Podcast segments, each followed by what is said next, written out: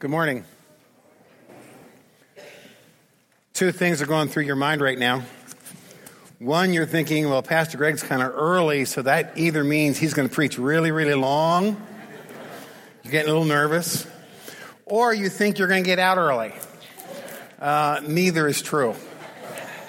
So relax. I'm going to preach. Then, as a response to the content of the morning, we're going to just spend some time in worshiping God through song. So they're going to be back. I'm going to preach. Turn to Nehemiah chapter 6. For those that are visiting, we have been dealing with leadership principles from the perspective of Nehemiah. Now, I need to say this because some people say, well, I'm really not in a leadership position or I'm not a leader, so how's this relevant to me? All of us, every single one of us, find ourselves in positions where we have to make the choice to lead. It may be in your home as parents, it may be with friends when they're making unhealthy choices that you have to say, okay, you know, I'm going to take the lead. No, I'm not going to do this. It could be watching a movie where you might get up and leave. It could be someone's being bullied and you say, you know what? We're just not going to go there. And you're going to take a stand and defend someone who's defenseless. So, this whole idea of leadership dynamic really applies to us all. And Nehemiah's vision Actually, it was God's vision was to rebuild the walls of Jerusalem, to restore their worship. And when I say restore their worship, it's really about restoring their identity as the people of God, as the nation of Israel. We've been looking at enemies both from the outside, people around, from the inside in terms of issues in their own hearts, questions and disappointment, despair they had, but also insiders people part of their families and part of their system, their own people that really opposed and fought against this rebuilding of the wall. Now, when you look at enemies today in our culture, I think there's three critical issues we face. The first is what I call the demolition of truth. If you haven't noticed, right and wrong are a matter of opinion. There are no core virtues preference and opinions rule the day. And what's happened is we've had an increase in tribes. I heard one sociologist say this that people now gather people around them that they hate or disagree with. So if we hate this person, we form a group. If we hate this issue, we form a group. Rather than, and think about the church. The church should be built around what? Who and what we love. We're called to love Jesus. We're called to love his people. We're called to love this world.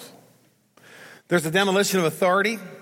We do not acknowledge or respect authority anymore. We pick and choose who we think should or should not receive respect, and it's based on our ideology. And we live like it's okay to disrespect some people, not others. And we see this almost every single election in this nation. If our person doesn't get in, what happens? It opens the doors for disrespect. And I have to admit, I've been guilty of this, get caught up in the rhetoric, but it's wrong. And so I'm telling you, I'm committed to do better at that. It's a violation of the kingdom of God. According to scripture, it says everyone is created in the image of who? God. By the way, I learned something a week and a half ago about myself. Uh, I found out that I'm a hollerback preacher. You know what a hollerback preacher is? It's, you're allowed to say amen. You're allowed to encourage me that way. You're allowed to respond. Just say something worthwhile. Don't say something not worthwhile. There you go. That's good. There's also demolition of our thinking. Facts and truth no longer matter. We create our own version of how things ought to be, and we cling to the narrative, to the story that suits us. And it's easier today to let other people think for us. Now, let me illustrate. And by this illustration, I'm not commenting on whether he should have or should not have, okay? That's not the point of this illustration. It just illustrates the above three things the demolition of truth, demolition of authority, and demolition of thinking. If you haven't heard, last Sunday, Mike, our Vice President Mike Pence walked out of a football game between the Colts and the 49ers when some player took a knee. He simply stated, I left because they disrespected the flag. Instead of reporting the facts, the facts, the news media went to intent. All week long, they've been calling this a political stunt. They've been saying, well, you know, it cost the taxpayers over $200,000 for him to do that. They called him a racist. They talked about systematic oppression. And the social media lit up like a Christmas tree on both sides of the equation. The truth is what? He walked out of a football game because some players took a knee. His words, not mine. Everything else reported is speculation stated as facts. And you see the disrespect giving to his position as vice president. And people then simply react and they don't think to what is being said.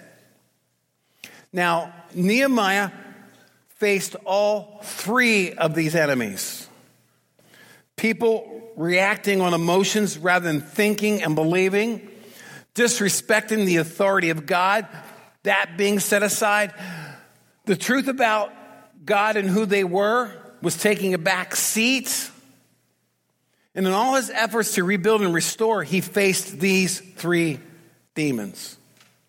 And think about it Nehemiah was trying to do something good, it was a benefit for Israel. Now, personally, he could live his days out in the palace of the king. He could have had a really nice lifestyle. But God called, he responded. And ever since he showed up, we see this uphill battle to restore Israel. But the work continues in spite of the problems faced. And the further along the project got, the greater the pressure increases from the enemies on the outside. Now, in chapter 6, we see four strategies to get Nehemiah and Israel to quit. They are just not backing off. Here's the first they said, Meet us halfway and we'll help you. It's a strategy of compromise. Come on, you give a little, we give a little. Look at the first four verses of Nehemiah chapter 6. Meet us halfway and we'll help you. In verse 1, now when Sanballat and Tobiah and Geshem the Arab and the rest of our enemies heard that I had built the wall and there was no breach left in it, although up to that time I had not set up the doors and the gates, Sanballat and Geshem sent to me saying, Come meet us together at this place I'm not going to try to pronounce. You got it. In the plain of Ono. But they intended to do me harm. And I sent messages to them saying, I am doing a great work and I cannot come down. Why should the work stop while I leave it and come down to you? And they sent to me four times in this way, and I answered them in the same manner. Now, this meeting place in the valley of Ono, it was halfway between Jerusalem and Samaria. And what they were suggesting is listen, we'll meet you halfway. Okay, the wall's up. You're setting the gates in place. Let's make plans to work together. Cooperation is a good thing. Sometimes. And when you are pushing forward in terms of God's calling and mission, we all need wisdom. We need wisdom for the right people, we need wisdom for the right time, and we need wisdom for the right purpose. Somebody will always come along and suggest, meet us halfway, and try to dilute what God is doing. Now, Paul writes about this in 2 Corinthians chapter 11. You can turn with me or just follow on the screen. But listen to what Paul says. And what I am doing, I will continue to do in order to undermine the claim of those who would like to claim that in their boasted mission they work on the same terms as we do. So you get the picture here. There's some people not preaching Christ, but they say, well, they're doing the same thing Paul's doing. We're all in this together. Let's just join one big team. And Paul says, no. For such men are false apostles, deceitful workmen, disguising themselves as apostles of Christ.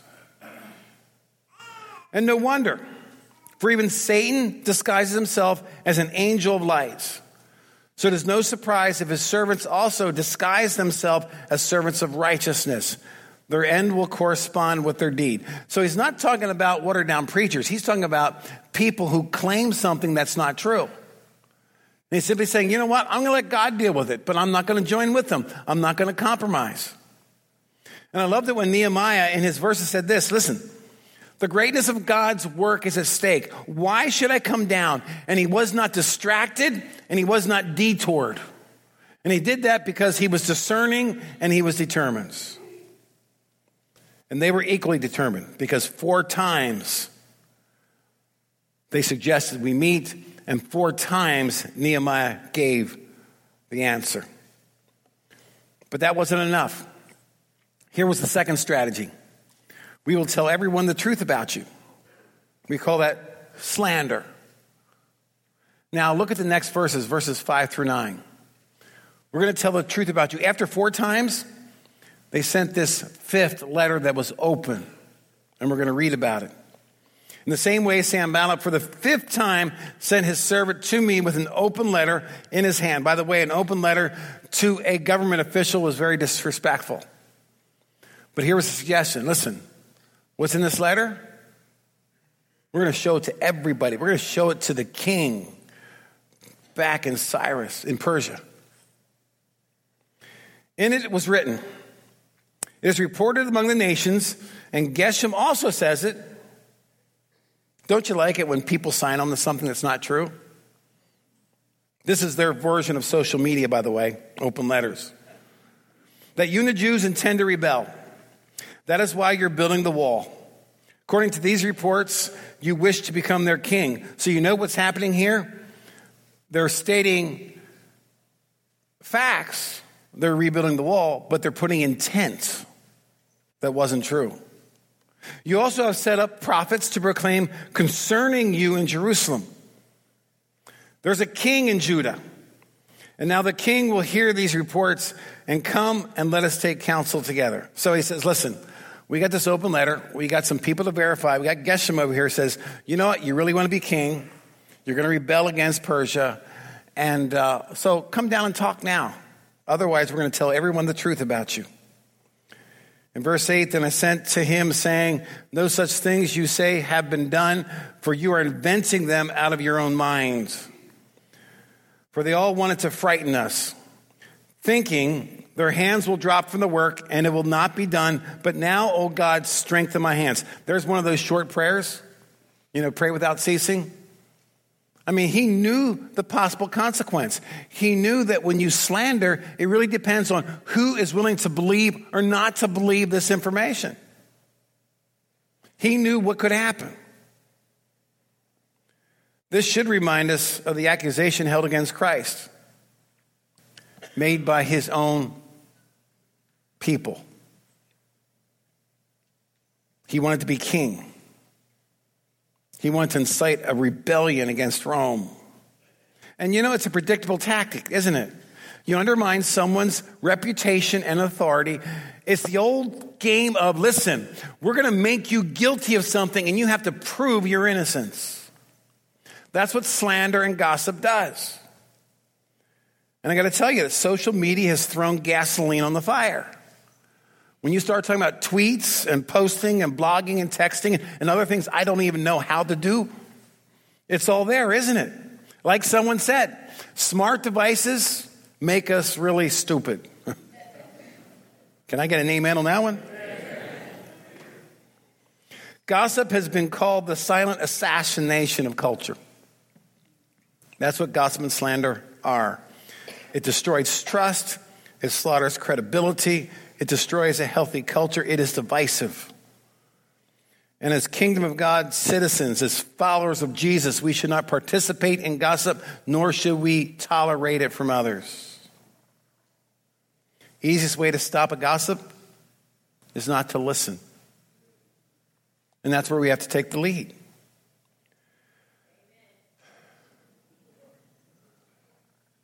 I was part of a church and I was doing some consulting work for them, and they had one staff they had to let go. Issues of work, issues of character, and just not doing their job. I mean, it was just kind of comprehensive.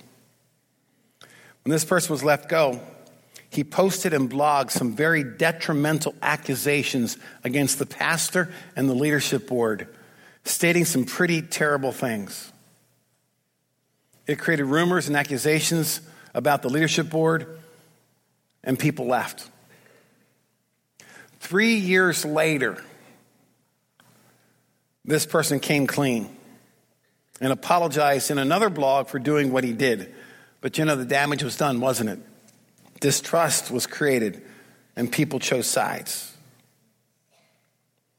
I say all this because when this comes our way today, and it's something that seems to be increasing in our culture, we need a plan to handle false accusations, vicious letters, gossip, unfounded rumors. I think we used just to pretend they would go away, but they don't. And in our day, I've seen people lose their careers over this kind of thing. Even when it has been proven false, even when all the evidence came out, some still sit back and say, well, you know, there has to be some truth there. And they hang on to that. It just sows so much distrust and negativity in someone's mind. If that wasn't enough, there's a third strategy. Third strategy stated this way Come with us and we'll protect you. So they tried to get him to meet halfway. They said, you know, we're going to start this slander and rumor mill, and if you don't meet us halfway, here's what's going to happen.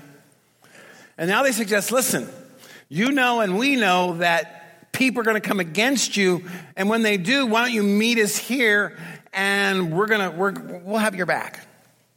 Now, of course, they knew about Sanballat and Tobiah and Geshem wouldn't do that, so they sent some other people in. Look at verse 10.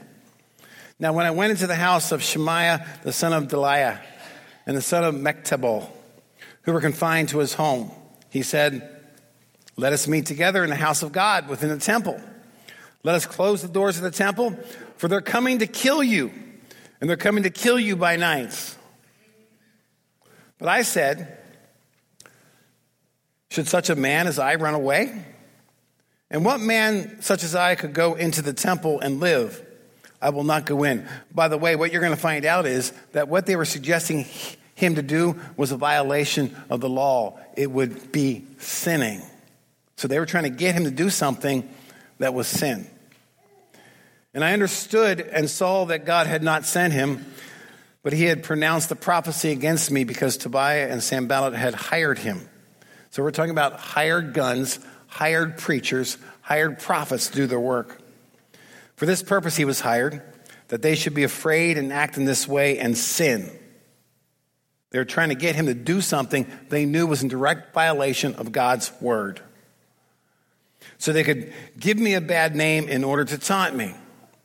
Remember, Tobiah and Sanballat, oh my God, here's another one of these prayers according to these things that they did, and also the prophetess Noadiah, and the rest of the prophets who wanted to make me afraid. Now, again, the first thing we have to understand is that what they were trying to do, under the feigning of we're going to protect you, was they wanted an action that violated God's word. You have to remember that. It was forbidden for a layperson to go beyond the altar of the burnt offering.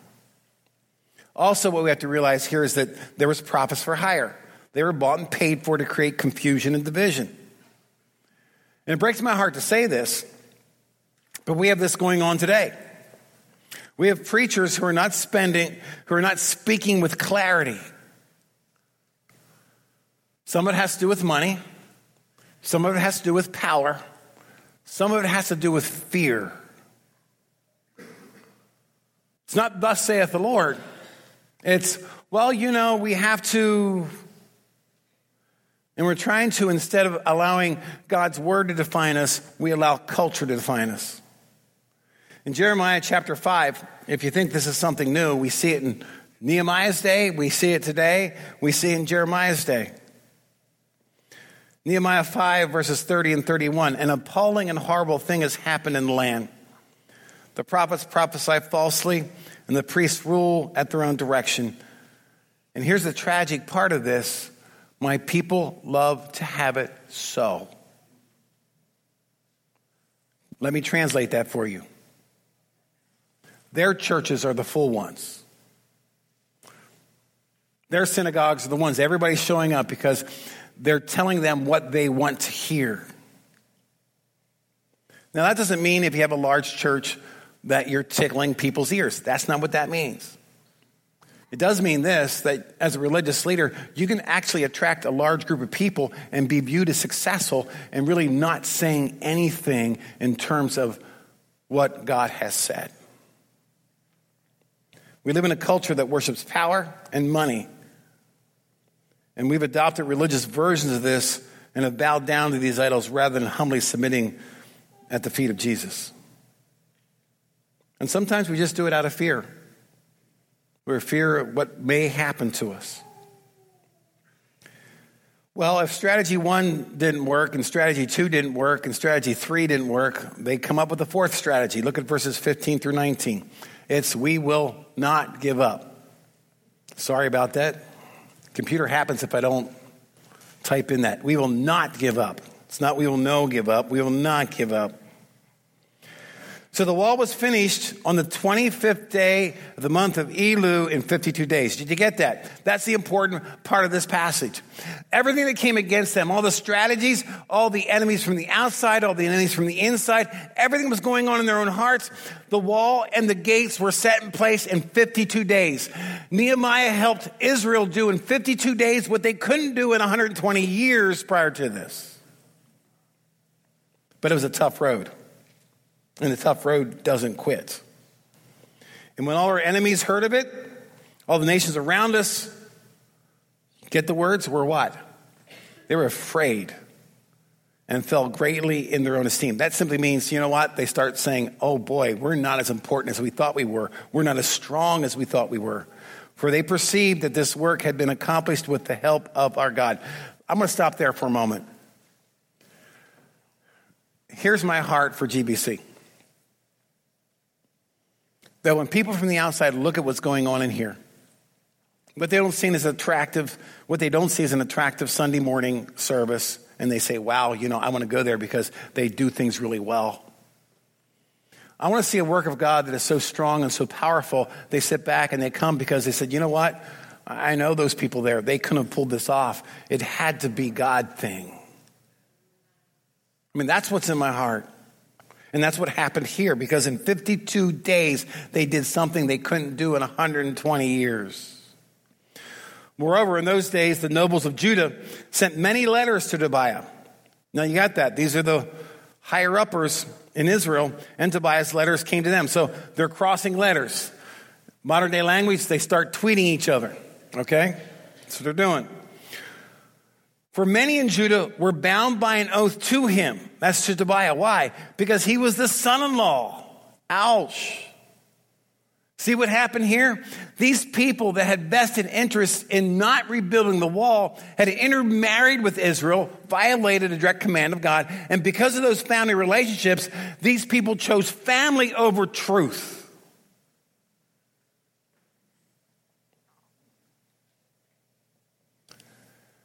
He was the son in law of Shecaniah, the son of Arah, and the son of Jehoram. He was taken daughter of Methuselah, the son of Berechiah, as his wife. And note what they said here. They also spoke of his good deeds in my presence. Nehemiah, you know, Tobiah's really not as bad as you think he is. He really wants to help. He wants to be on your side. And reported my words to him. Nehemiah didn't say that in return. And Tobiah sent letters to make me afraid. So even though the wall was built, what kept happening? Turmoil from the outside in, inside out. And there was this pressure, this constant pressure, day in and day out on Nehemiah to quit, to stop. But the wall was finished. It took almost two months, working 24 7 except for the Sabbath. They worked under constant threats, constant hunger, constant struggle with despair, constant gossip and rumors. And while the work was going forward, every else, everything else seemed like it was falling apart. This was Nehemiah's picture of success. it's not how we view success, is it? But it's not over. In chapter 7, if you take time to read it this week, it's about beginning to rebuild their houses. Then the rest of the book is about rebuilding their worship and their identity. And while they do this, the pressure keeps coming. And yet God's glory is displayed, and people sit back and say, wow, this has to be a God thing because you know what? They laid in ruin for 120 years. Nehemiah can't pull this off. These people can't pull this off.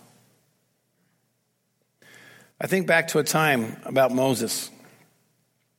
And when you read Moses as a leader, it was pretty rough, wasn't it? He was reluctant. he didn't want the job. There was a lot of other people that didn't want him to have the job. I think of Korah one day who came with 250 people complaining about his leadership.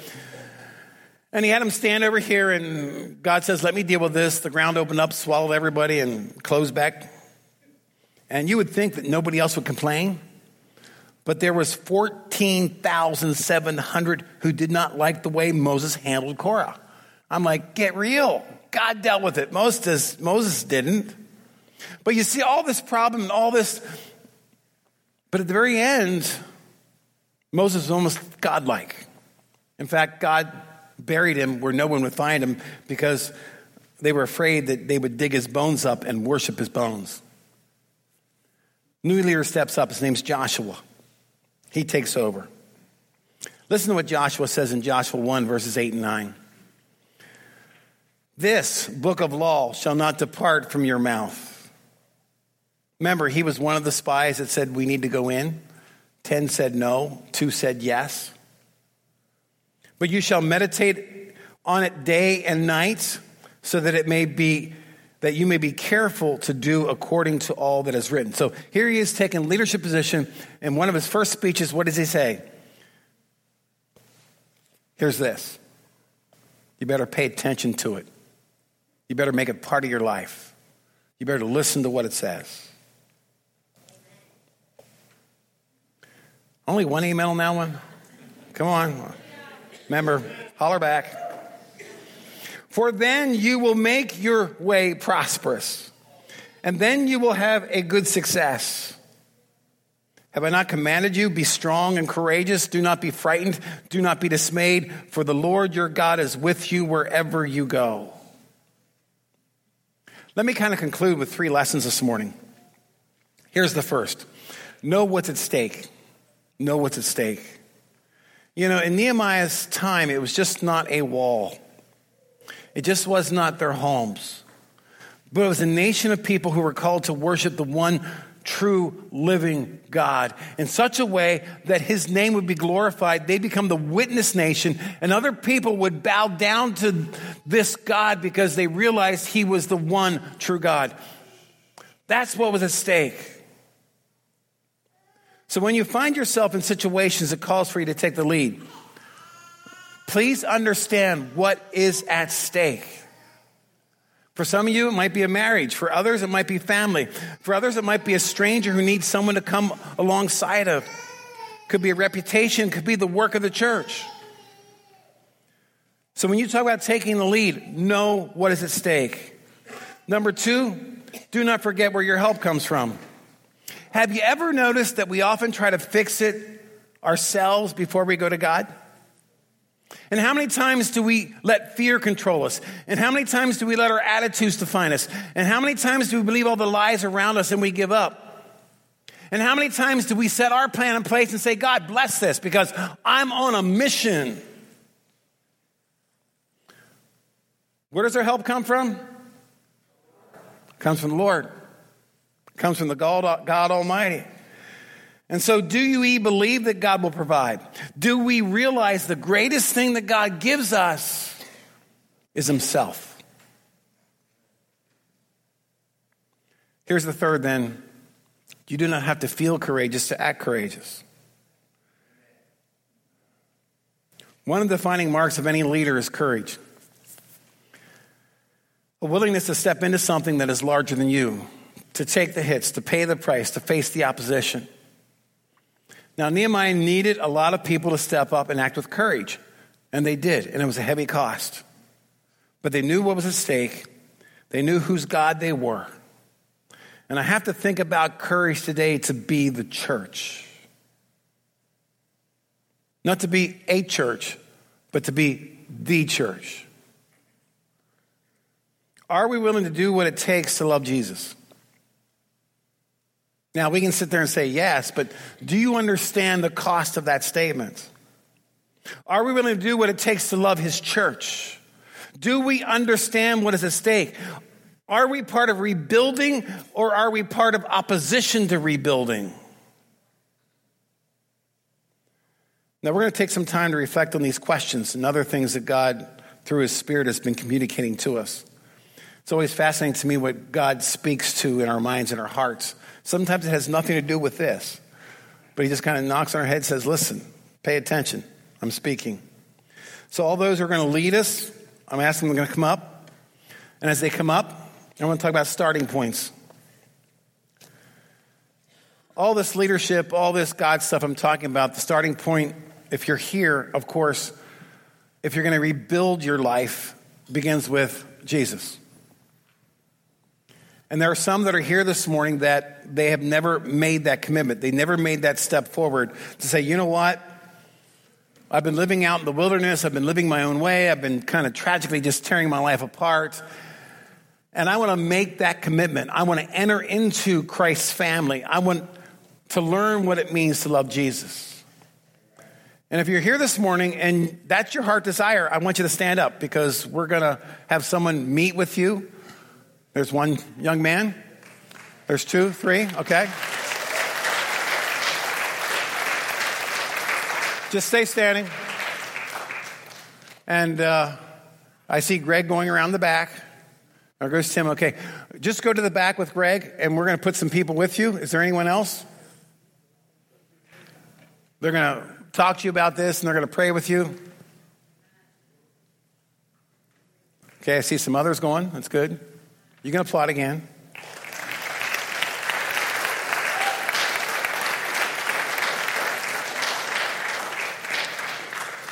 Now, I'm serious about this because we need to pray for these men because you know what happens this week?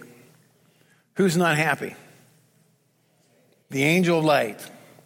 And he's going to try to do everything and anything to cause them to regret this decision. And he has people from the outside and he has some people from the inside. And he has some things going on in their own lives that he will use. So, really, just spend time praying for these men this week as they're willing to give their lives to Christ. Let me pray and then we're going to worship. Father God, take all this, uh, use it for your glory. We realize that most of the times we're a mess, we don't get it right. Help us to follow your lead and not ask for you to follow our lead. Teach us in our situations, Lord, what it means to stand up and to keep our eyes on you, the author and finisher of our faith. In the name of your Son, we pray. And everyone said, Amen.